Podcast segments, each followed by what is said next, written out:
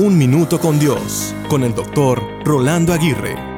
Todos estamos familiarizados con la frase que dice cambio de planes. En otras palabras, no todo en la vida nos sale como habíamos planeado. Sin embargo, hay que aprender que los planes no siempre salen como uno quiere y que el aprendizaje muchas veces duele.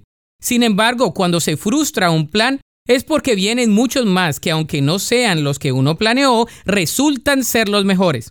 Como dicen por ahí, que las cosas no salgan como esperábamos en ocasiones es lo mejor que nos puede pasar.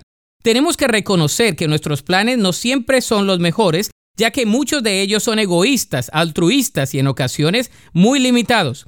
Por otro lado, Dios tiene los mejores planes para nosotros. Un dicho dice, ¿quieres hacer reír a Dios? Cuéntale tus planes. Los planes de Dios siempre son los mejores. El proceso a veces puede ser doloroso y difícil, pero debemos recordar que cuando Dios parece estar en silencio, realmente está haciendo algo por ti. Constantemente Dios suele destruir nuestros planes antes de que estos nos destruyan a nosotros. Sobre todo recuerda que nadie puede detener los planes de Dios para tu vida.